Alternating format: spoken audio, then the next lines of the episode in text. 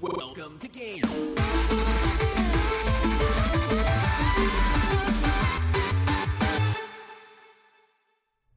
Hey guys, and welcome to GT Live.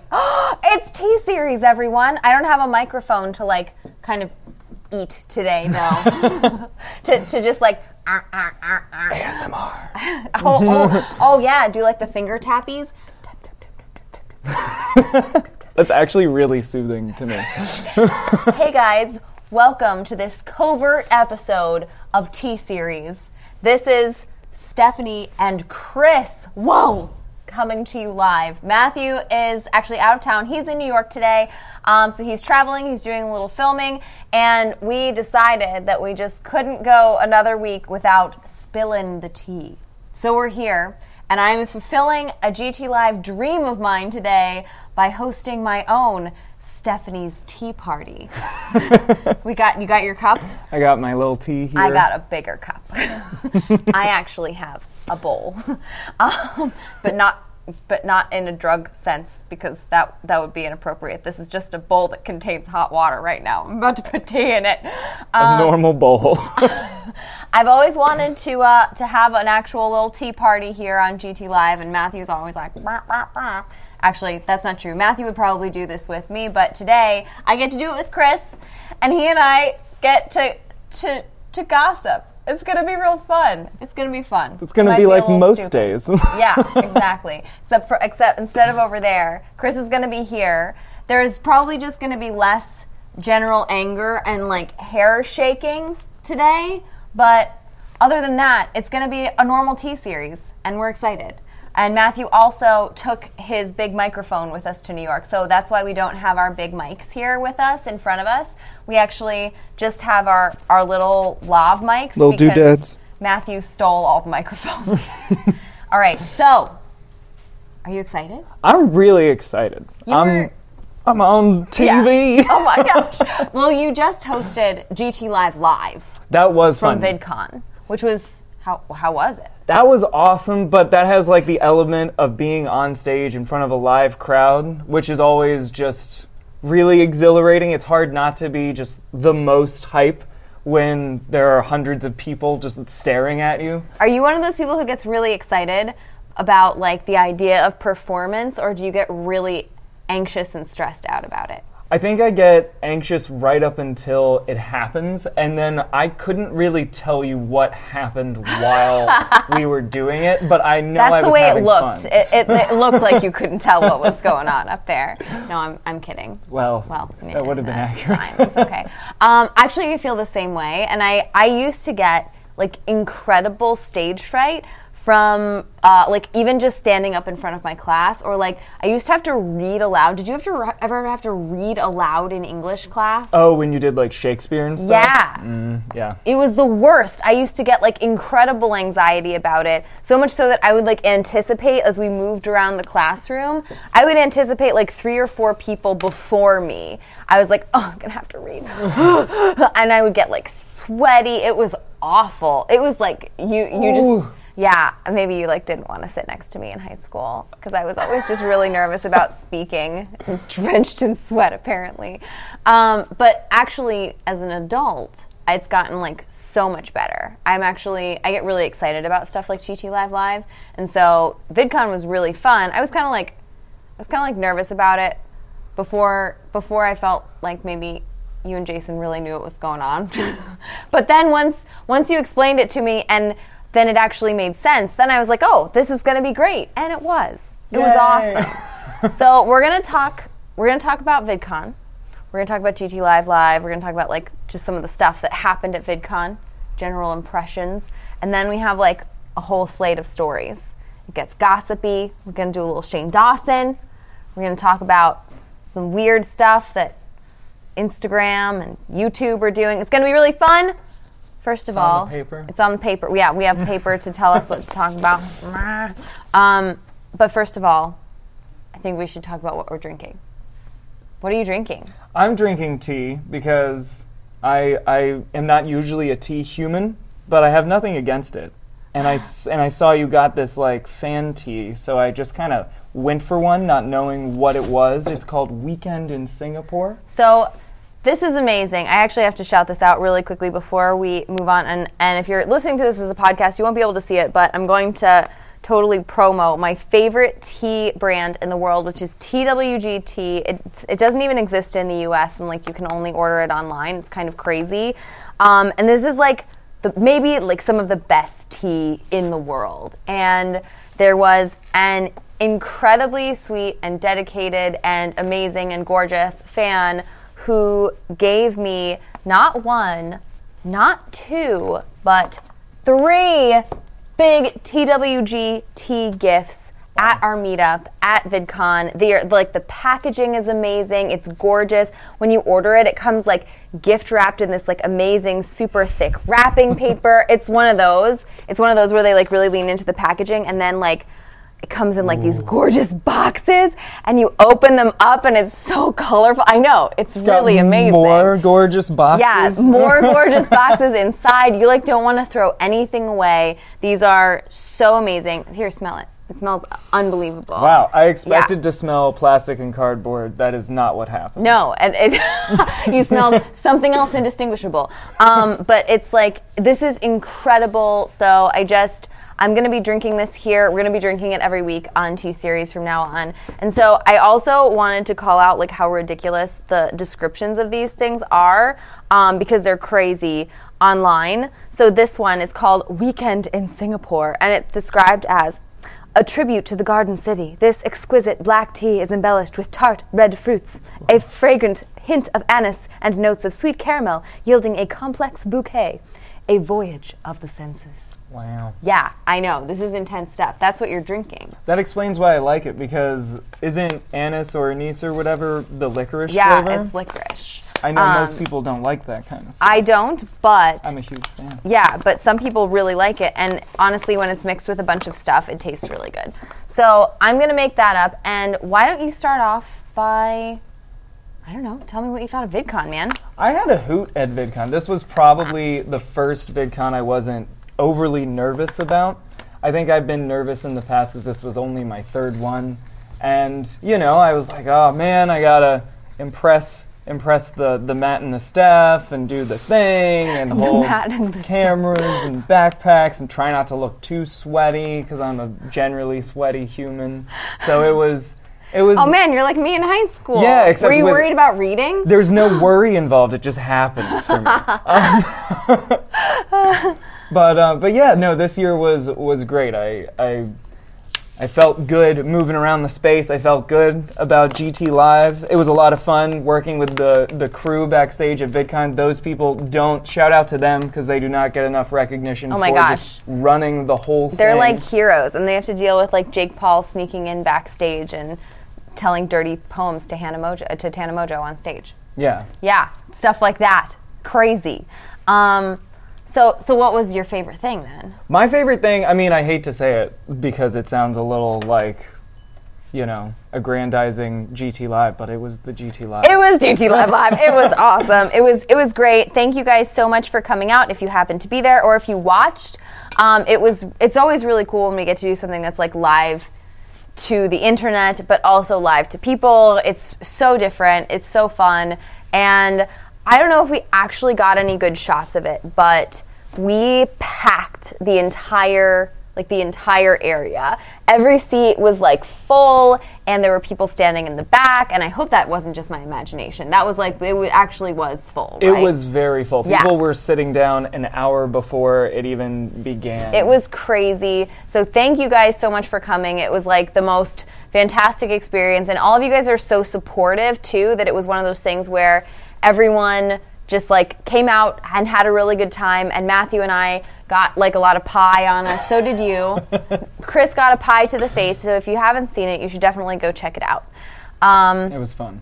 yeah, and so like VidCon is is one of those things that like changes every year, and Matthew and I always have this like debate because if we're if we're getting into like the tea of VidCon, there was a big debate actually this year. I think bigger than most years about like whether VidCon is is worth it. There were a bunch of big creators who kind of like boycotted VidCon, um, and it's one of those things where like I went and I was like, I still think this is really cool. I still get to see like a bunch of our friends, and I think it's like this awesome place where you know people who watch YouTube get to come together, and there aren't very many places like that. So for me, I still thought it was awesome. Did you feel like it was different from the other years you've been? Yeah, it. I mean, Jason mentioned this, and I kind of agree. It felt a lot, and I and Amy mentioned this too because it was Amy's first VidCon, but it felt like a little less. There was just it was a lot easier to move around. It didn't feel empty by any means, but I felt maybe part of why it, it was a little less stressful is there was a it felt a little less busy as an event. So maybe there were like some fewer people there. Maybe some fewer people there, or maybe they had better Maybe they just, things like- to do, so Yeah. people weren't always around in the lobby or whatever. Yeah, maybe they just had better stuff to do than like mill the whole time. it used to be that like you could go out and see people and you could like talk to people all the time. And that is one of the things that I like still kind of miss about VidCon is being able to go and I guess like actually like go out to the front of the convention center because it's in like a really pretty area. If you've never been to Anaheim, it's where Disneyland is. It's like this gorgeous place. It's covered with like tons of palm trees and it's like really fun to walk around, but like it's it's really crowded at this point and you know, we can't like walk around because security will actually yell at you if you're a featured creator and you're walking around. Like they will like escort you away and you'll like actually get in big trouble. So we we can't really do as much as we used to, which is like a little bit of a bummer. That was kind of a surprise. They the security was a lot more intense about their rules this year. I'd be curious if like other people felt that, like other than creators, but it's always interesting to like see the behind the scenes perspective, I feel like. Okay. What do you think we should talk about first?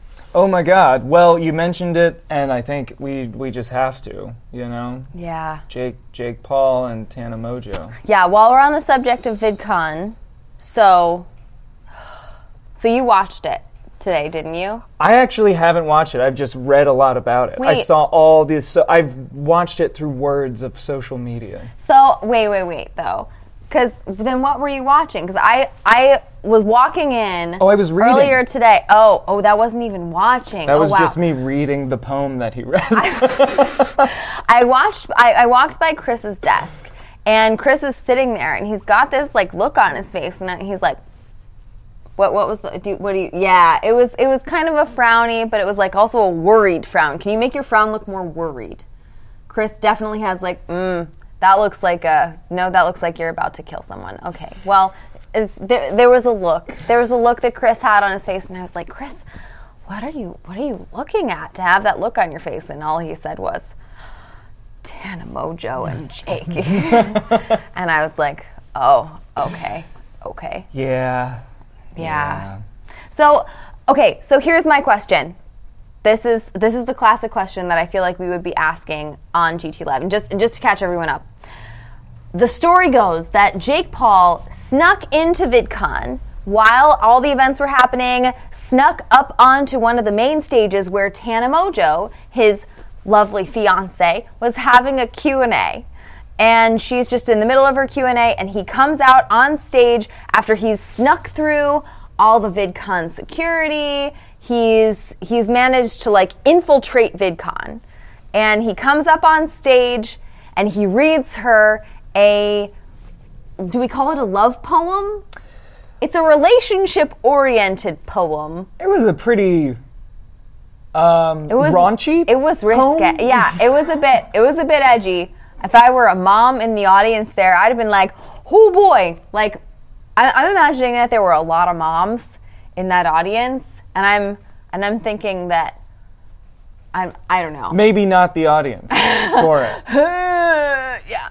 So, uh, so Jake goes out. He reads this poem and announces their wedding date, which I think is July 28th. July 28th, Coming up fast. according They're- to the written word of yeah, Jake Paul. according to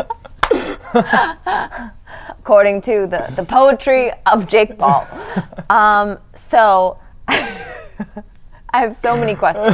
I have so many questions about this. Well, also like, how does someone? He has bright blonde hair, and he snuck through VidCon like he was totally a pre-approved speaker or Forget, something. forget the bright, bright, bright blonde hair. He has a camera crew with him, and he's like a known.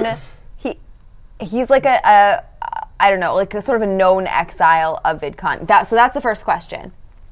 Is it fake? It's t- it, that that aspect is totally fake. hundred percent fake, right? It has no to way. be hundred percent fake. There's no possible way. And and so there's one moment in the video that I think like kind of kind of clinches it or or where I was like, no, I was just at VidCon. That would never happen. Is he's standing outside the VidCon hotel, um, which is where all the like all the creators stay. Um, and someone just hands him a wristband, one of those like all access creator wristbands. And he doesn't check in with anyone, nothing. Um, and that's sort of just not possible. That's like ludicrous. That actually like they won't replace them if you lose them. Like there's nothing there's sort of nothing you can do. I there's there's like some world in which maybe he like grabbed uh like like someone else was able to like slip their wristband off and put it on him but that's really not what it even looked like and the whole bit about them like climbing over the fence to get into the hotel all that stuff that's also just kind of crazy because you really you don't even you don't need to do that in any world that was just that was just a stunt Yeah, you can walk around the fence. Yeah. and just enter the hotel. Yeah, you can just walk into the. no one stops you. Uh, that's so. The thing is, there's just uh, there's no way that I believe that he in any way actually snuck into VidCon. that was very silly. Yeah, that was a bit silly. Um, but I mean, I, it made for a good story. I get that it made for like a compelling narrative, but there were like so many points along the way where I was like, he didn't need to do that. That would never happen. There's no way that this happened. So there was just there was kind of kind of no way. And and not only did he have a wristband, but his entire crew had wristbands and badges and passes and all that stuff. Chris, what did it take for you to get one of those badges? A lot. I mean, it specifically now takes you and Matt, including Jason and I, as your like must-have people Yeah. on on a list. Jason and Chris are our plus ones to everything, to everything VidCon oriented. I usually get Jason, and Matthew usually gets Chris. And so those are our plus ones to all the VidCon parties. For our VidCon, like, um, featured cre- when you're a featured creator, you get a plus one, um, just in case you have like a you know a spouse or a kid or or or a Chris who needs to go with you to VidCon. It's true. Um, and and but but like, what did you have to do to actually get that badge? Like, you had Oh. to go to like five places. you got to go all over the place. You, if you don't enter the right way, they make you walk around and do this whole thing. I had to like walk around the entire convention center to go to the special tent that they needed to give me the badge, and then you got to take your ID out and do all this stuff. Like there's, it's like getting a passport. You Yeah. know, you can't just like steal one or get it. Yeah, it's really really hard. So, do I believe that this was fake? Absolutely, one hundred percent. That said. Matthew and I both got badges at VidCon this year with no identification. Neither of us. Quit. I'm not kidding. So, to the Jake Paul stuff, all completely fake, totally bogus, all of that. But neither Matthew nor I showed uh, like showed an ID of any kind to either get into the Creator Hotel or to get our actual badges. Is that because they know who you are, though? So No. no, I didn't have. I didn't have to show. What? what Jason either. Yeah, no, I didn't show any ID. The security this year. It's because I'm tan. Were they racially profiling you It's happens. as Greek? As, mm, could be. That guy looks Mediterranean. He must be trouble. we don't know what kind. No, so what happened was that I, uh, so Jason can attest to this. I left my backpack with my wallet and ID here Oh, yeah. The day before VidCon, and I got down to Anaheim and I was like, oh no, they're not going to let me in anywhere. And um, luckily, like I have a, I always carry a picture of my driver's license and a picture of my passport on my phone in case you need a backup or in case something gets stolen. You always have copy, I right? also do this. It's- with it's so smart. You carry you carry a copy of my ID on your phone. Yeah, as well as Matt and Jason. That's not identity thefty at all. Actually, I really appreciate that you do that. Thank you. Uh, now I know. um, so, so I always have the pictures, right? And I was like, okay, maybe they'll take a picture and I can like talk my, well, I can pull up the channel and show that, that I'm on it or whatever. Um, so you're supposed to show your like VidCon credentials and like the uh, like a barcode and stuff before you even walk into the hotel. And I spent so much time like fumbling in my phone just trying to find the email, which I was genuinely trying to find it. But I spent so much time just like awkwardly standing at the door that the security guards were eventually like, "Oh, it's okay, just go on, just go on."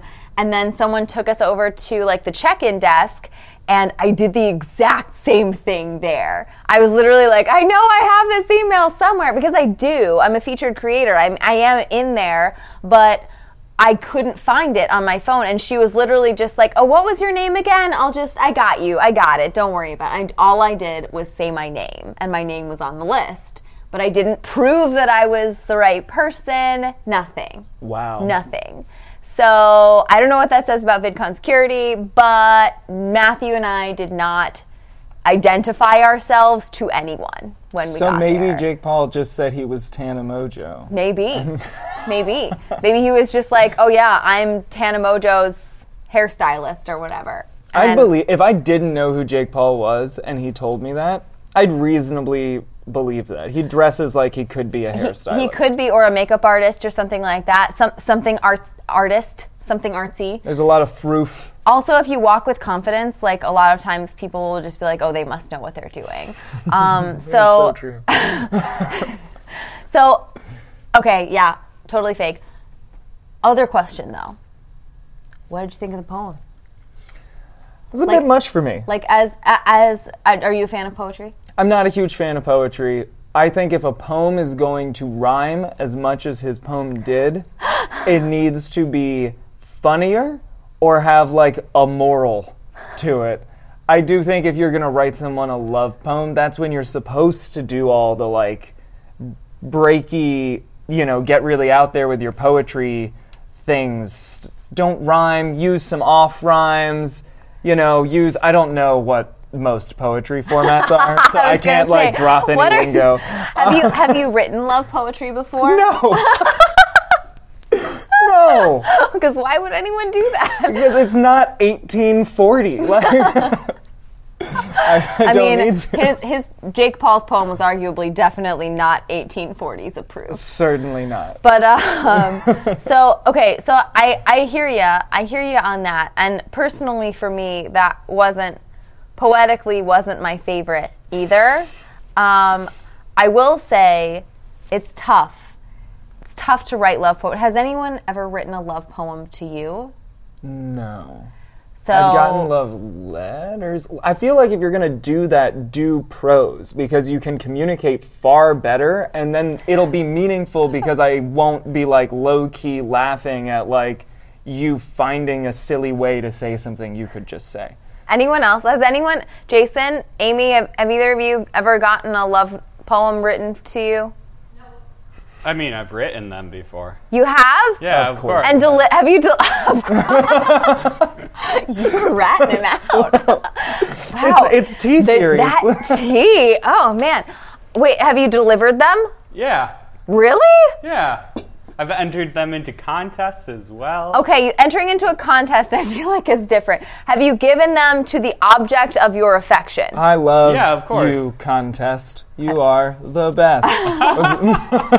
Yeah, I, I wrote one to the contest itself. Okay, so maybe I I'm tempted to ask if they broke up shortly after Jason delivered this love letter. So this this love poem. So I have this theory that you should never ever write love poetry. Maybe Jason is the world's one exception, but he would be the world's one exception.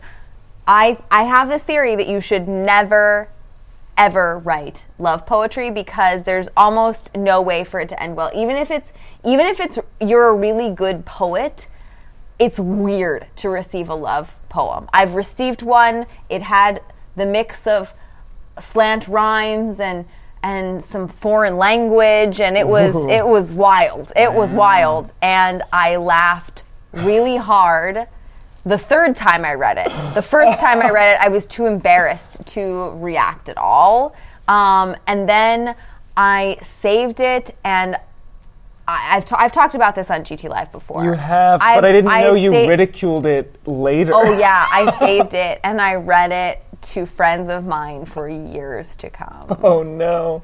Years. Oh, that's so embarrassing. It was it was definitely kind of cruel, but also it was you didn't read this poem. You would have done the same. Yeah, but you're still with Matt, so it's fine. I mean, It was definitely not Matthew. yeah, Oh, Matt.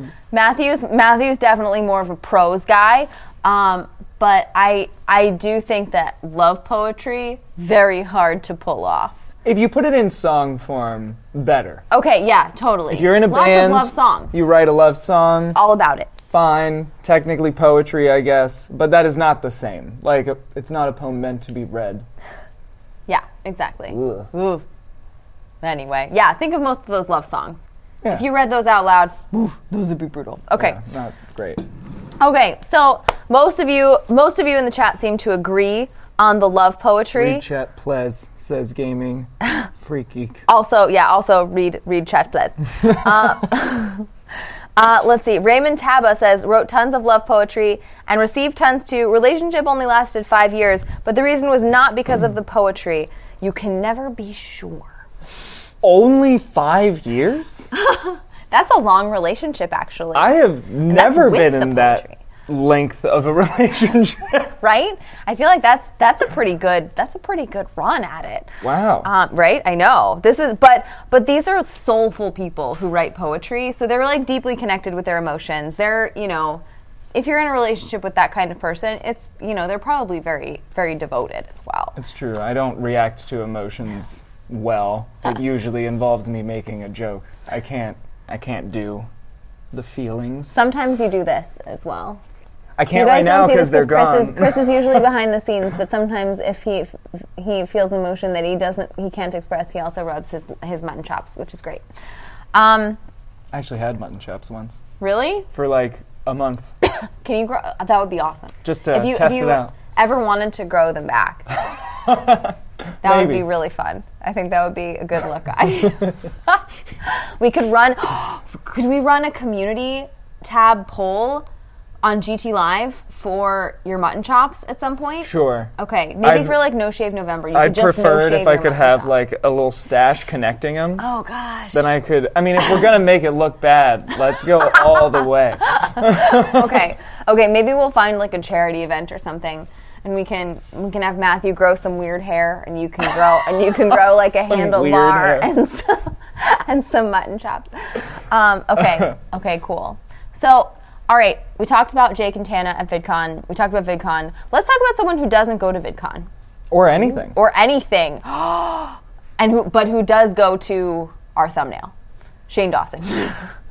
um, Shane is kind of notorious for not going to VidCon, um, and and really not going to events in general. Like he had his Streamy Award accepted by Tana last year, um, or was it the year before? I forget. No, it was last year. Yeah.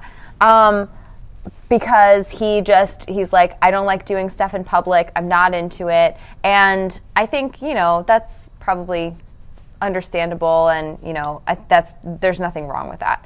Um, but he did release some information this week about uh, a new video that's going up um, a new series or video or some type of content piece, and everyone is really excited about it. So we thought we should talk about it. And uh, are we going to speculate on what it might be? I kind of hope, and I don't honestly think it's gonna be this, but I like kind of want it to be riffing off of Escape the Night, since there's all this like recent hoopla about it. What? I think it would be funny if he did like some sort of haunted mystery. I mean, it is gonna, I'm sure, involve some level of mystery based on the past year to two years of his content. But it'd be fun if it was like ghosts or whatever. Ooh, That's pretty cool. Okay. Okay. So we know that the big series that he's going to be coming out with later this year is going to be the ugly side of the beauty industry. So that's that's That was me going. You're super excited. side of the beauty.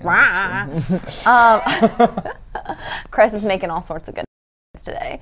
Um, so so okay, so our.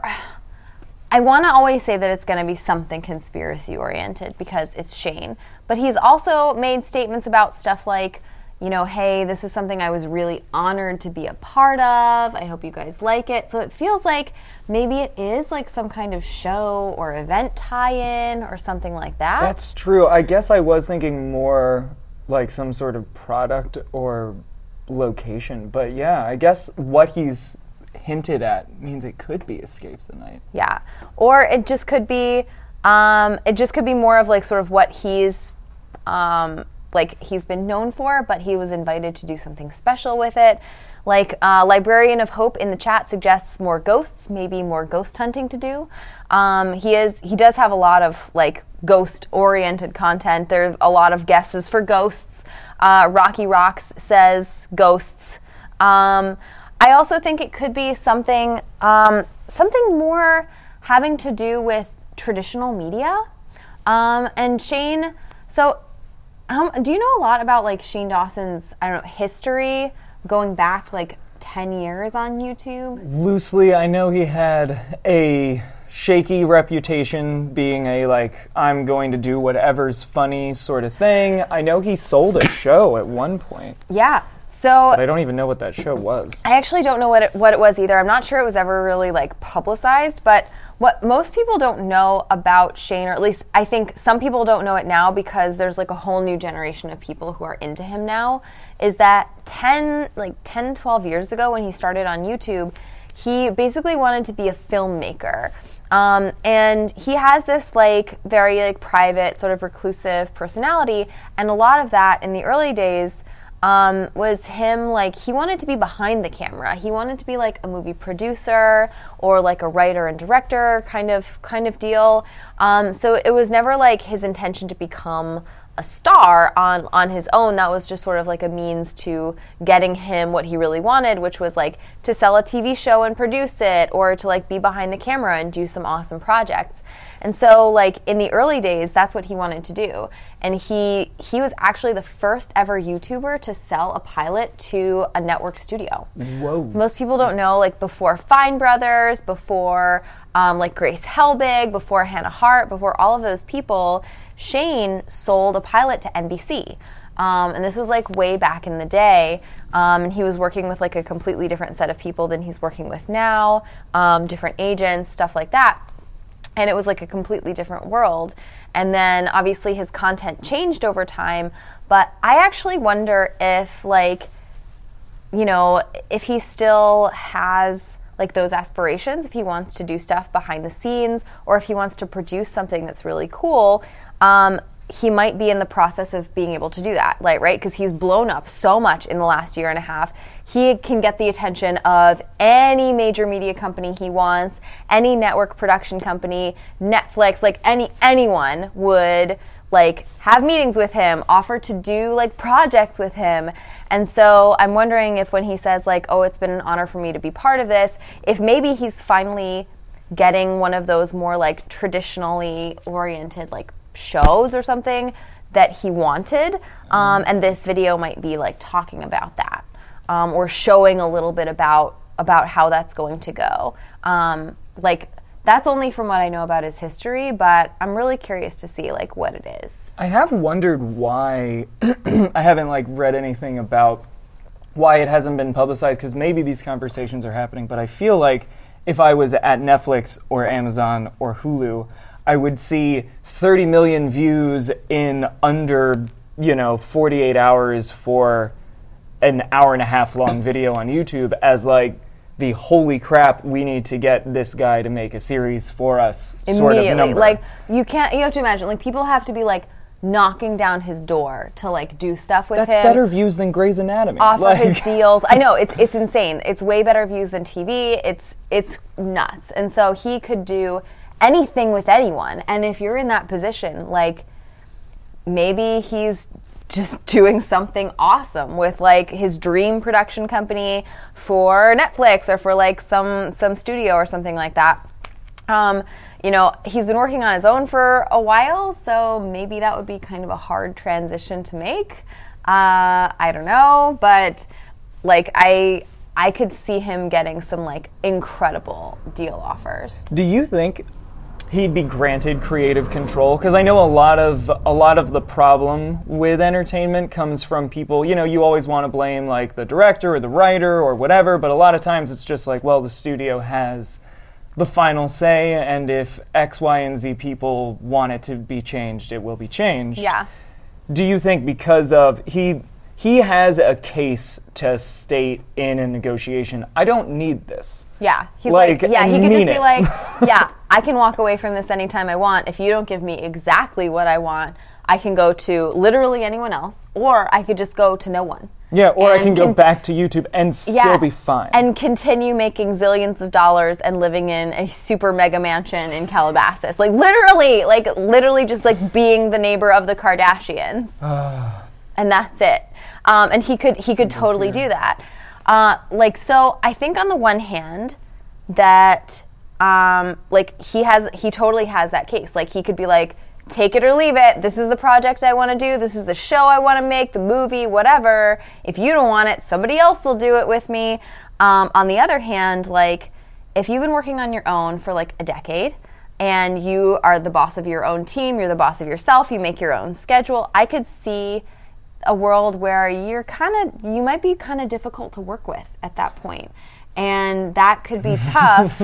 And like we've seen like we know a lot we know people and we've seen like lots of instances where taking a youtuber and just sticking them on TV or like even giving them a TV show doesn't like doesn't translate to regular television or doesn't really translate to the movies because you have to like you have to change what you're doing if you're taking it to like if you're taking your content to a different place you have to change it. You can't just keep you can't just do the exact same thing you would do on youtube like on netflix. Um, so he has like at the end of the day if he were to do a project like that like a movie or something he would have to work with and learn from other people who know how those like who know how to make a movie like a like a big screen movie and how to make a Netflix series and stuff like that and I think that's also like pretty hard for someone who's worked on YouTube like that long and is basically working for yourself and like again you're like you don't have to you don't have to talk to anyone because you're like I'm just gonna stay home and make my videos and make zillions of dollars and live in my mansion in Calabasas. Like it's it's crazy. that? Like why? Yeah. So why would you do that? Um, that is true. It's like hundreds of people involved in a single movie or TV show. yeah, it's kind of nuts. So um, so it could be that, um, but that's just like you know speculation. Um, and I'm I'm curious to see what it is. Are you gonna watch it? Oh yeah. No, I mean I already have Well, a tab opened on my computer that is like one YouTube tab that for Shane Dawson's channel. That I can just check at the end of the day and be like, is it out yet? Okay, no. Really? Every single time he announces You're a video. So weird. Wow. I, like, oh my I wanna know. gosh. I wonder if YouTube can like track that on the back end and be like, how many people are just waiting with YouTube with with Shane Dawson's channel page open? I bet it's a huge number. Maybe that informs their trending tab. Oh, I'm sure it does. I'm sure it does. That's crazy. okay. I'm pretty Uh, sure it's just going to be about a certain wedding that's coming up at the end of this month, and that's why it's coming out right before it. And he's honored to be a part of it. I totally forgot he was getting married. Um, wait, no, no, no, no. No, I'm talking about Jake. He's talking about Jake Paul's wedding. oh, I thought you were saying maybe it's his own wedding No. and he got sponsored by like Swarovski or whatever So, the diamond company is. I think Swarovski, oh, the crystal company, it's Matthew's favorite. Um, I have to know about it because it's Matthew's favorite crystal company. I love that he Matthew loves has a favorite crystal company.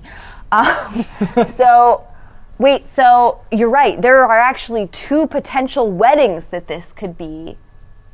Uh, uh, oh my gosh, I'm thinking like And he loves. Tana. and it's serious. Oh my gosh, and he loves Tana, And he works with Jake. loves Jake Oh, Paul. That's what it is.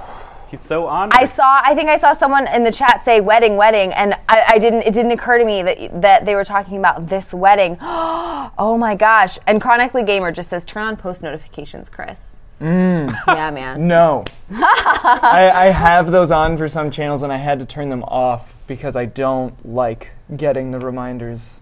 Yeah, it, it is. I think of it's a text message and then it's YouTube and I'm like, eh. so Emmy Boo thinks it's about his wedding.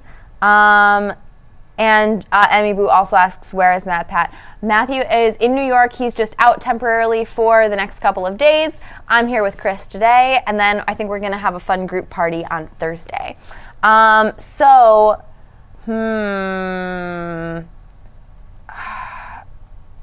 I'm pretty sure Shane had said it had to do with beauty. Maybe he was doing beauty for Jake Paul's wedding. Maybe Tana is using Shane's new palette in the wedding, at her wedding. at her wedding.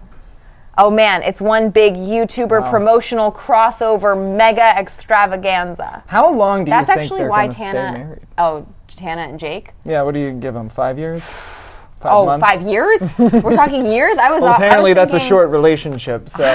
I was thinking on the order of like weeks to months, but uh, also like okay so here's the this there's so many questions right is that wedding even going to be real is it actually going to be like like They've committed- signed off by california and stuff they could fake it They could, They but could they've fake it. committed so hard to the bit at this point that I'm not sure it's a bit anymore. I don't know. Even if Maybe it they don't know if it's a bit. clout wedding, I don't know if it's a fake wedding, you know? right i could see i could see it being a completely fake wedding a clout wedding where the paperwork is fake a clout wedding where the paperwork is real and i still have a hard time believing that they're like actually deeply in love but maybe stranger things have happened maybe they are They could be. I mean, they're both like 21. yeah ah the younger years I was not in love when I was 21. No. But you know? No, neither was I. Could've been. Like you shouldn't have been. Okay. so okay. Okay. So we've we've narrowed it down to four options, which are it has something what was yours? A wedding, a wedding. A wedding, a wedding, Oh, escape the night. a movie, or escape the night. Okay. So it's definitely gonna be none of those. Next story. um, the one I'm seeing most requested in the chat is to talk about Area 51. Do you want to talk about Area 51? Yeah, will you be there on September 20th? Oh my gosh. I'm sort of tempted. like, I'm never tempted to go basically to anything. Um, unless it's like to get takeout and then bring that takeout back to my house and eat it there. Then it's a mission, which this would be. This would also be a mission. Storm Area 51. Take your Uh, aliens. Right? Take out aliens. I feel like if this movement gets any bigger, it's going to become one of YouTube's banned movements. So I don't know how I feel about this. But um, in case you're not familiar with this story, um, it is. It's basically a meme that's become an actual real life movement. Um, is that the best way to describe it? Yeah, it Yeah. began as a meme Facebook event Right. and has become so widespread that now the actual US military has released a statement about it. yeah. And I think the craziest thing about all of this is actually that it's maybe the first time ever that a meme has started on Facebook and not died on Facebook. oh, that's the real tea. Uh, yeah. Wait, so um, so it started out as a petition or as a group? As an event, like as Oh, a okay. Facebook You should attend this. thing to attend, storm Area 51. They can't stop us all.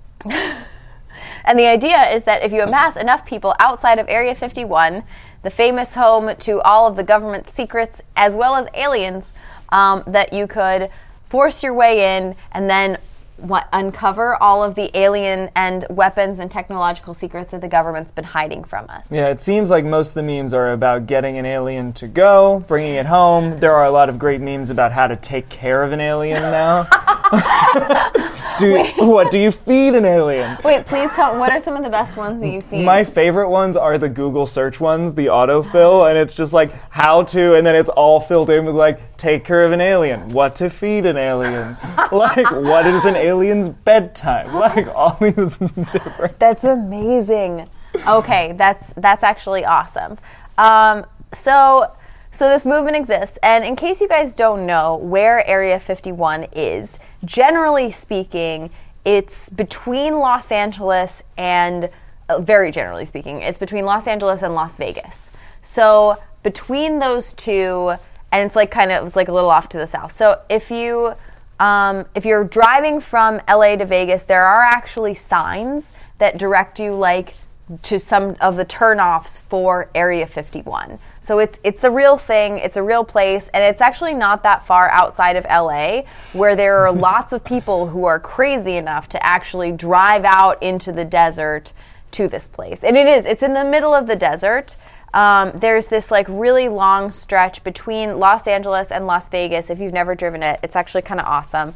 Um, that's basically nothing. It's all just it's all just desert. It's where they film a lot of scenes from Breaking Bad. I mean, there's like a lot of movies and TV shows that film out there because there's nothing. It's literally just the desert, and so that's where Area 51 is just kind of stuck. Um, It's where those 80 mile per hour signs are that Yeah. you're like, where is that? That's where that is. Yeah, exactly. Um, so you're out there, and I, I think, like on some level, this is actually super cool. Like, Oh, it is. I'm not tempted to go. Like I said, I'm not tempted to go to anything. I I have no interest in going to Coachella. I don't need to go to Burning Man, which are the other. Those are the only other two things I can think of that happen way out in the desert out there. Um, but I would actually be super excited to like follow this and see what happens.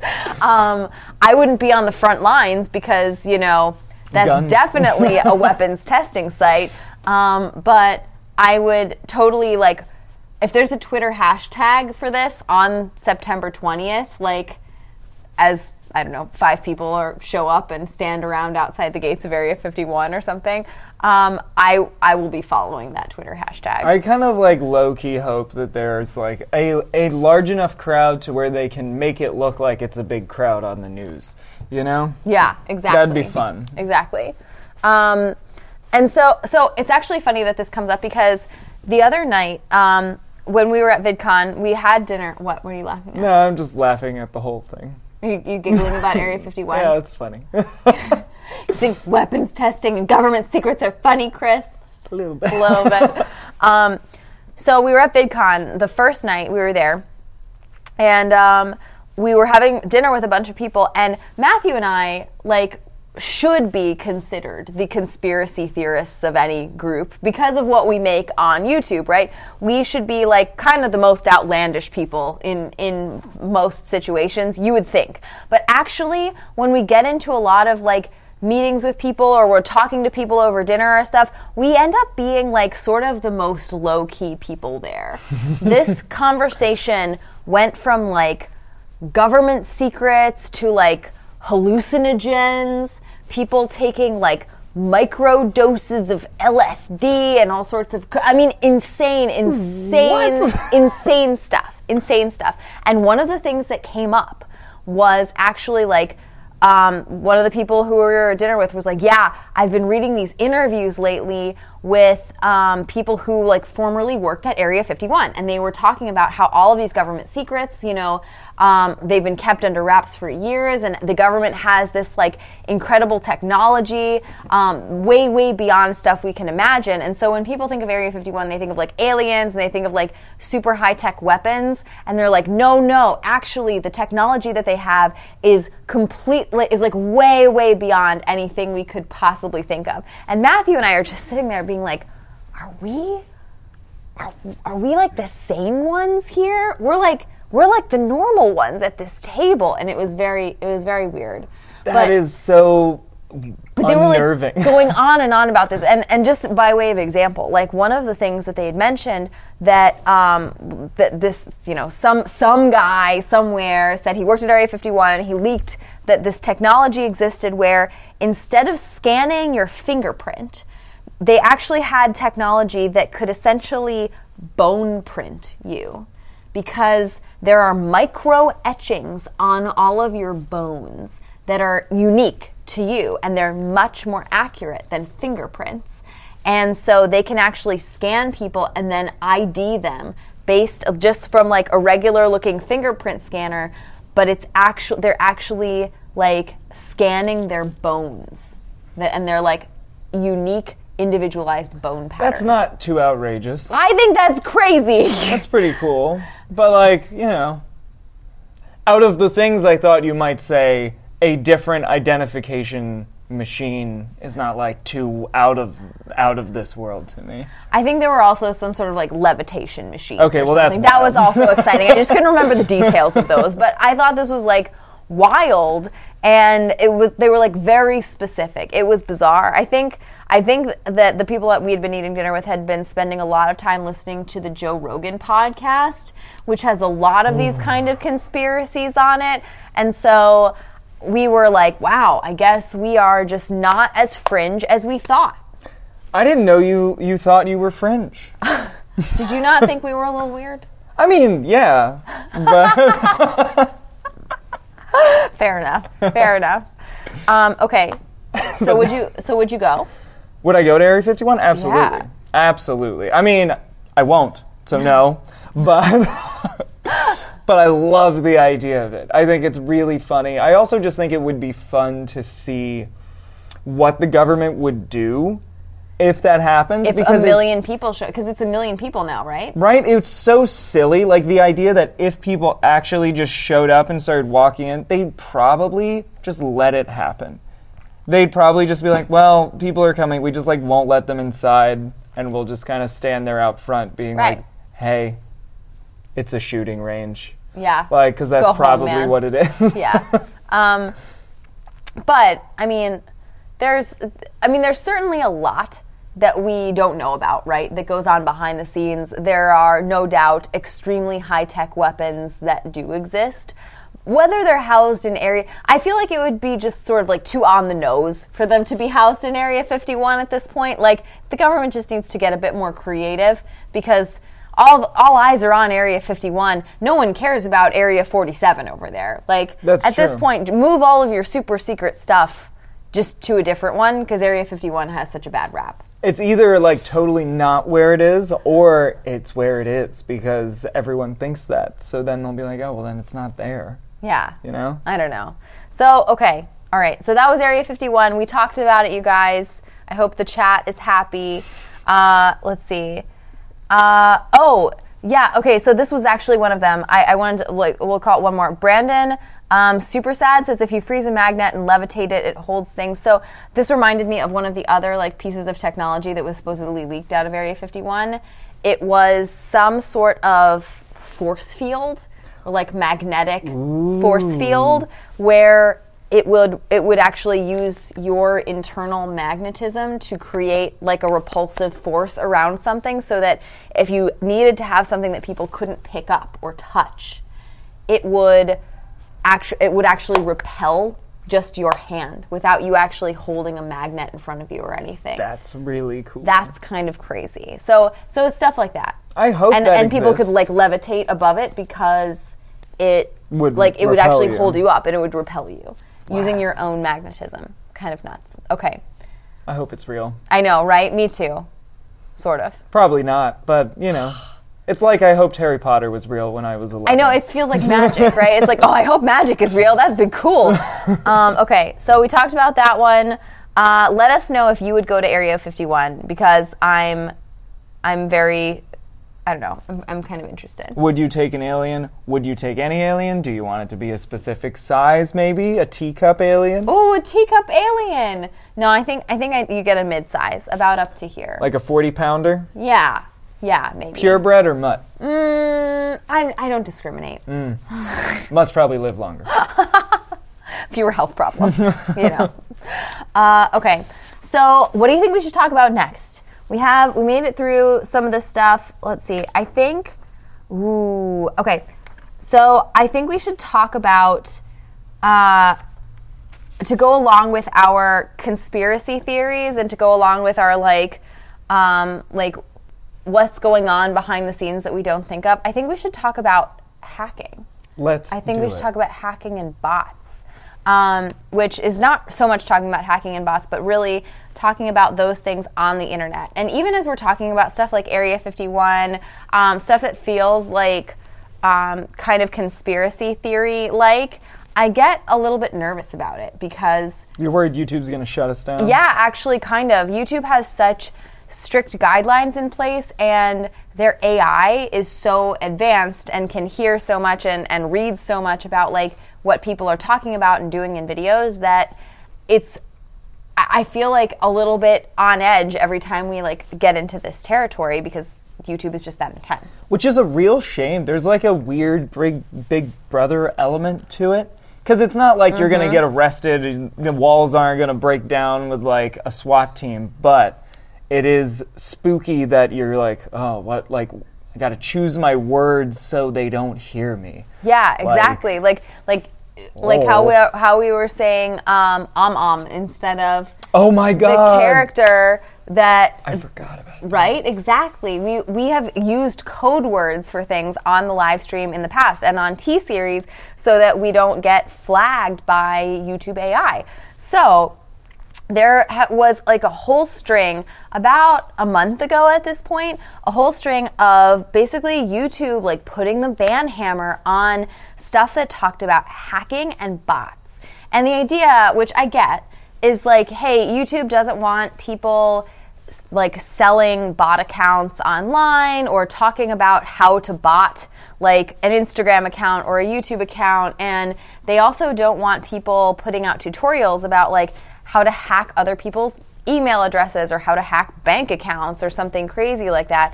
And so they have started like banning channels or like banning videos that talk about those kinds of things. And if your channel get has one of these videos that gets banned, your channel gets a community guidelines strike. Um, and so That's a big deal Yeah. as opposed to a copyright strike, which is like not that big of a deal. I was gonna say, do you want to like explain what the difference is? So, sure, a copyright strike is when someone, you already know this, you know, you use someone else's song or a clip of someone else's audio or video, and then they can claim you because YouTube recognizes that and that doesn't belong to you, and they, you know, whatever, they get the money or they can shut the video down or whatever. A community guidelines strike, I think you only have three, right? Yeah. It's not five, it's three. Yeah. So you have three strikes and then you're out, and basically it is you break a community guideline and get three of these strikes and you're just gone. Yeah, like your you are channel canceled. is deleted.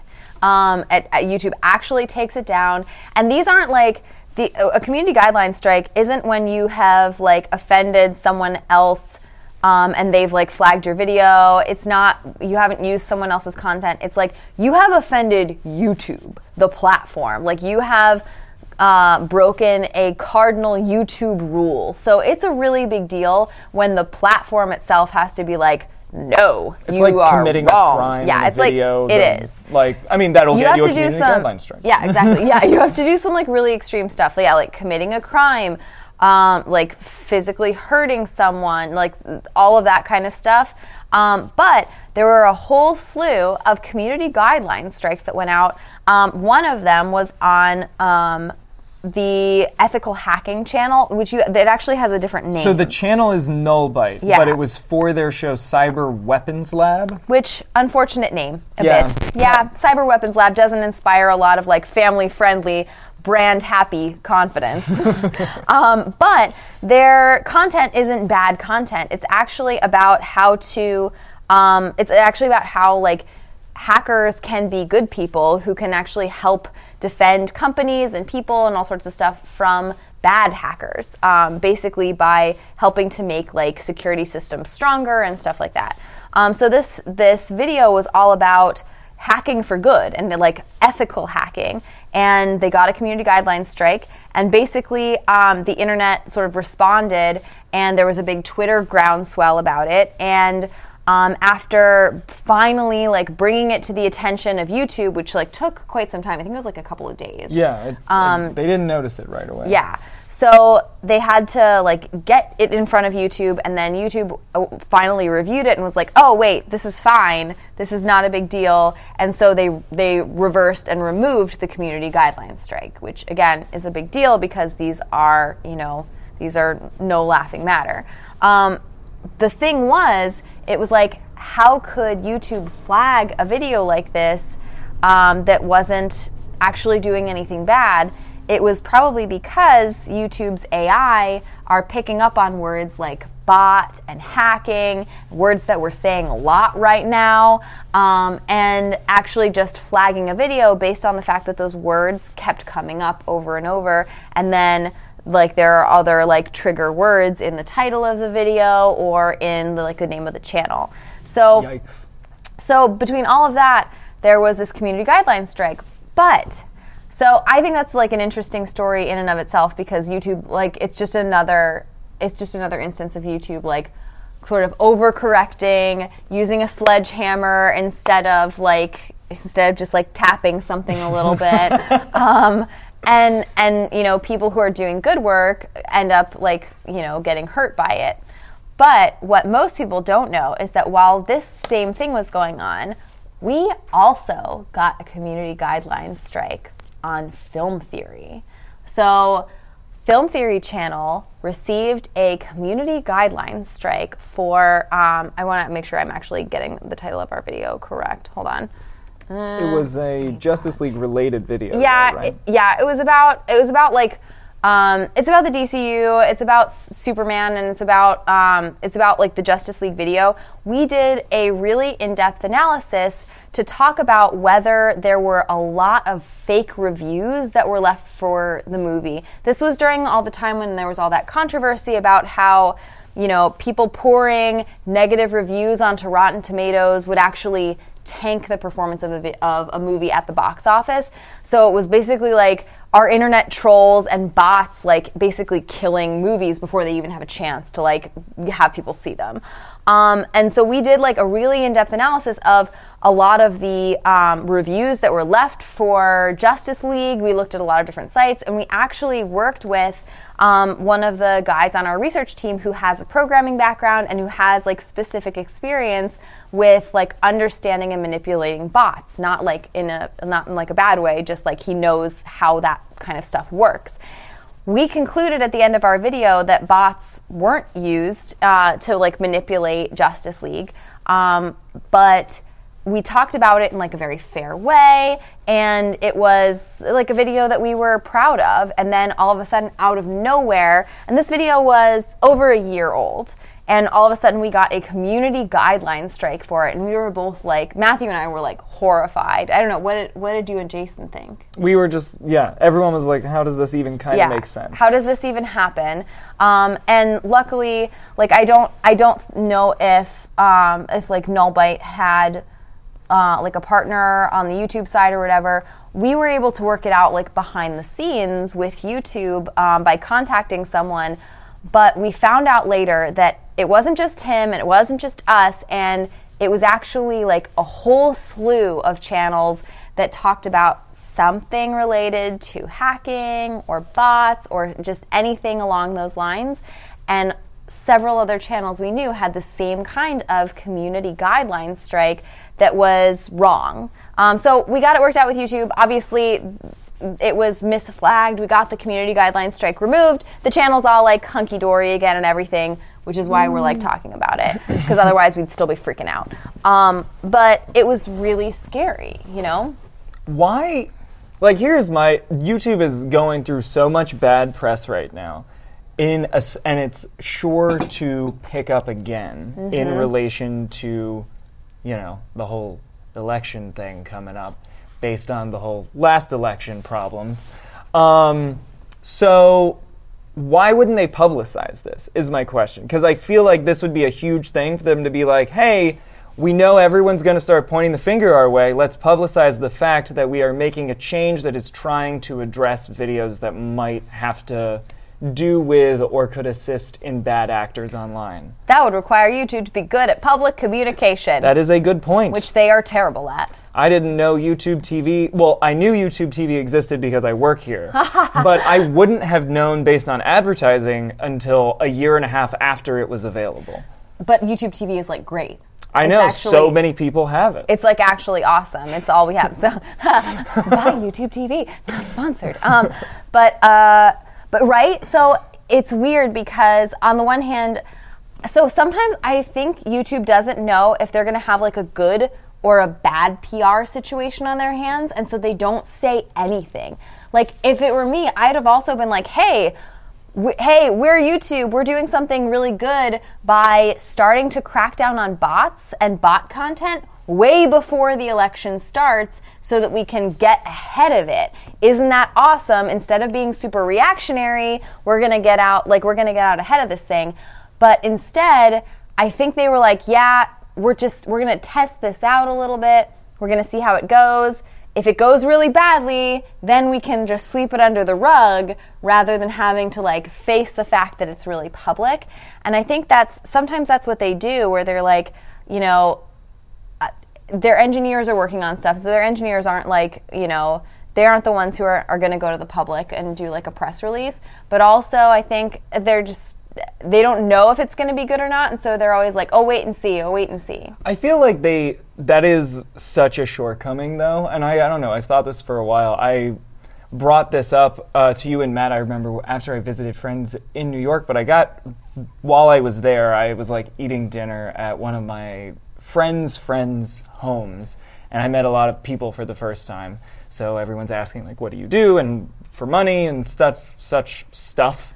And YouTube And comes you're like, up. I take pies in the face on stage at VidCon. Yeah, I was like, I do pie, and I right there, um, and then I didn't speak for the rest of the evening. Um, And then no one, because no one talked to you. no one talked to me. Um, no, but I I was like, yeah, I work on this YouTube channel. Um, the game theorist, the film theorist, GT Live. It's a lot of fun. Yada yada yada. They heard theorist and YouTube, and immediately were just like, oh my god, like, do you make like conspiracy content Oh, on YouTube? And like. What is what does this mean? And like every time I get you were on like YouTube, crazy, like a crazy political conspiracy? immediately conspiracy like i had to like so quickly like walk everyone through so much stuff that they were wrong about based on you know these are people who still think these are people roughly our age who still think youtube because they just don't use youtube is what it was in 2008 and they're just Oh like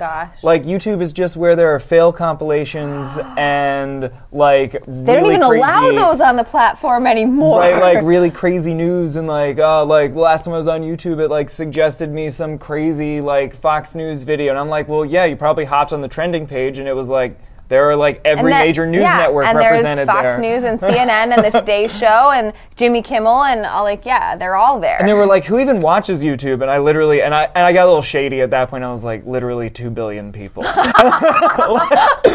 I was like, "You are, yeah, high five. you are not special or like." You, you're not like hipster because you don't watch YouTube or something like that. it's like that. you're just detached Yeah. from reality.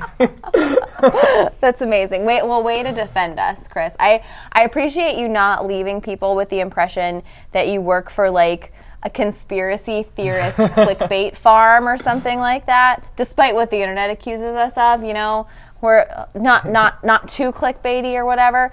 Um, but yeah, I just I can't believe that that that's still a thing. Because also, And it is a thing because YouTube doesn't do anything to say they've changed. Like, if I'm not on YouTube, why wouldn't I know that? Right.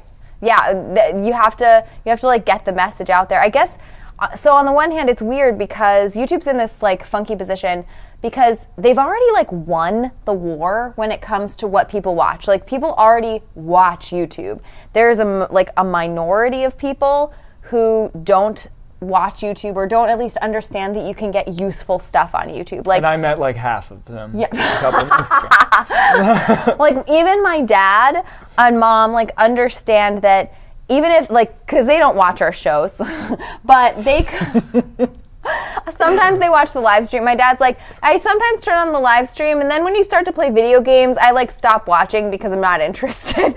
And then but but he still knows like if he needs to look up how to do something or like how to cook something or whatever he can look it up on youtube and it'll show him a recipe or it'll show him like how to how to like fix something or whatever. That's a joke. My dad my dad is not a handy guy. He calls someone. Um, but in theory it could work like that um, i feel like there are just there's like not that much motivation for for YouTube to be like, you know, let's put out a lot of effort to go after like the small minority of people who don't understand that this is a useful platform I'd when they've already like won.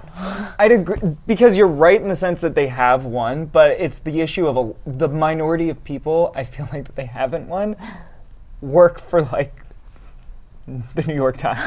like They're everyone at the Wall Street Journal, all of like them. they really like need to somehow let the people who report to the world know Yeah, yeah. what's happening. Um, so actually, maybe that's because we're, we're kind of like bumping up short on time Oh, here. damn. But maybe that's one of the the ways to like segue toward the end of this uh, today is to actually say. So there was a reporter who worked who who. Um, asked to talk to us at VidCon from the Washington Post um, and asked us specifically what topics they should write about digital video. They were like, okay, this whole YouTube, social video, Instagram, Facebook, YouTube, all, all that stuff. Like, what should people know that they don't? Um, and what should I write about? She was like, in the coming months, like, what kinds of stories do you think should be out there about digital stars and stuff? And it was because, largely, because we did that video on game theory about how YouTube doesn't get positive press and about how YouTubers do like all of this awesome work. They do these incredible charity movements. They like they represent these communities who have like never had communities before and they don't get any credit for it. And we're like, hey, news media, you should cover more of this. And so actually, um, we've had people since then reach out to us. We we actually contribute to articles like in the Wall Street Journal, um, in Variety, in um, like now the Washington Post, like pretty frequently. Um, sometimes it's like under the radar a little bit, but um, we're like we talk to journalists actually pretty frequently now. And at at VidCon, they were basically like, tell us, tell us everything, tell us exactly like what you would like to see in the media about YouTubers. And so we actually got the chance to tell them about like positive stuff that YouTubers are doing, like how YouTubers are entrepreneurs, they're business people, like how they're growing their businesses. It was really awesome. So That's really cool. YouTube's not doing a good job of it, but we're out there trying.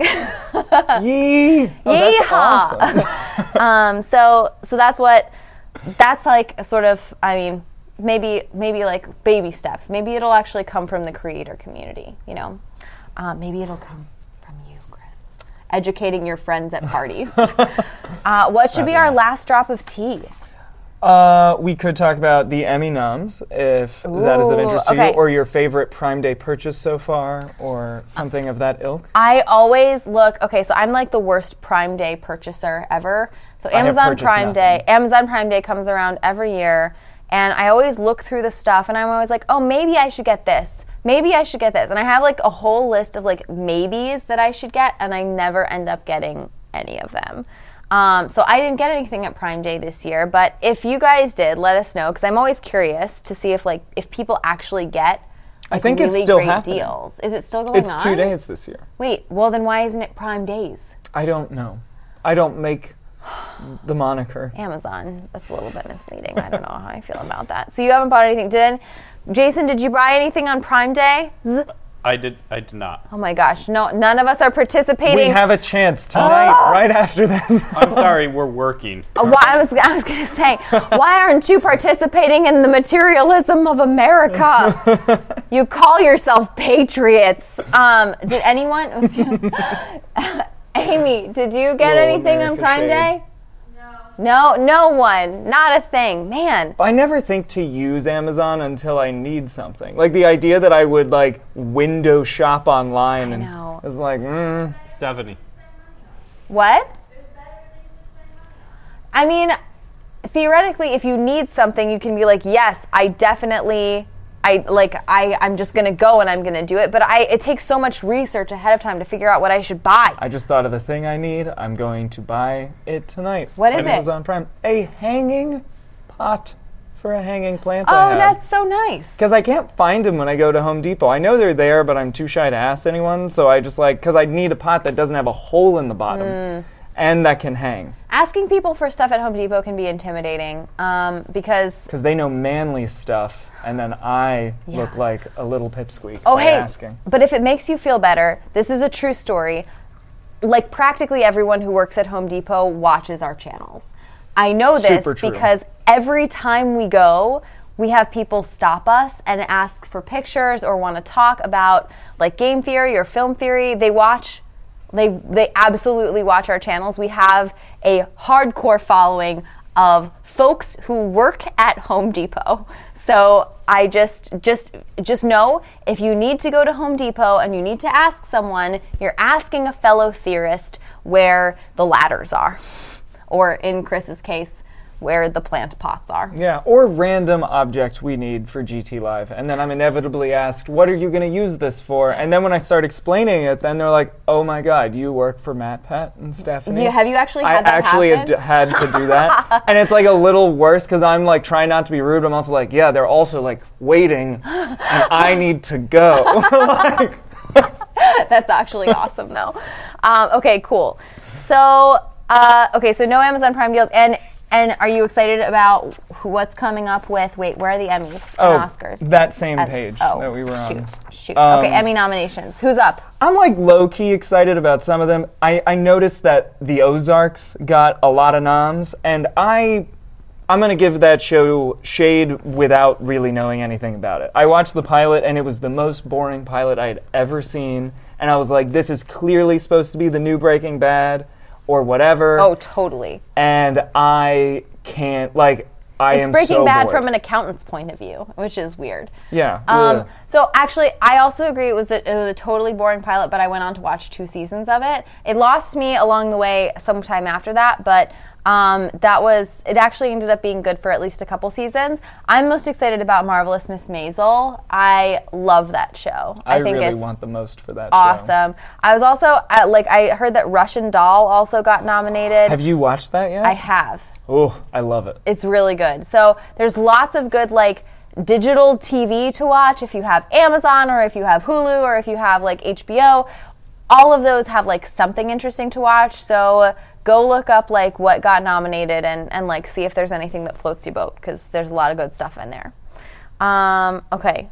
Cool, dude. I think that's about where we have to wrap it up. we the are last drop? out of time. That's the last drop. So, how was your first tea time? It was awesome. I've never been on this side of the wall before, and it's nice to be here.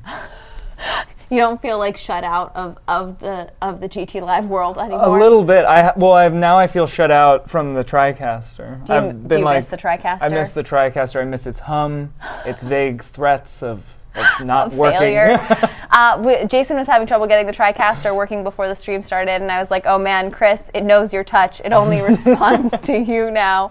You guys have bonded." Um, so we'll let Chris get back to the TriCaster, but we will be back Thursday, probably for a little group game. We may even have a game that uh, the audience can play along with, so you guys can uh, maybe like hop into a game to play with us. It's going to be really fun. Um, so we'll be back Thursday. And oh man, I guess it's up to me to do the sign off. Again, Matthew is in New York. He will be back with us hopefully Friday, but if not, then um, as soon as as soon as things are back and settled. So in the meantime, I'll be manning the ship this week. Chris, Jason, Amy will all be joining in. It'll be really fun. And until Thursday, that's just a stream, a stream full of tea. Hey, cheers. Cheers. Ooh. Is it cold? Probably a little cold. Yeah, it's definitely cold now. Mm.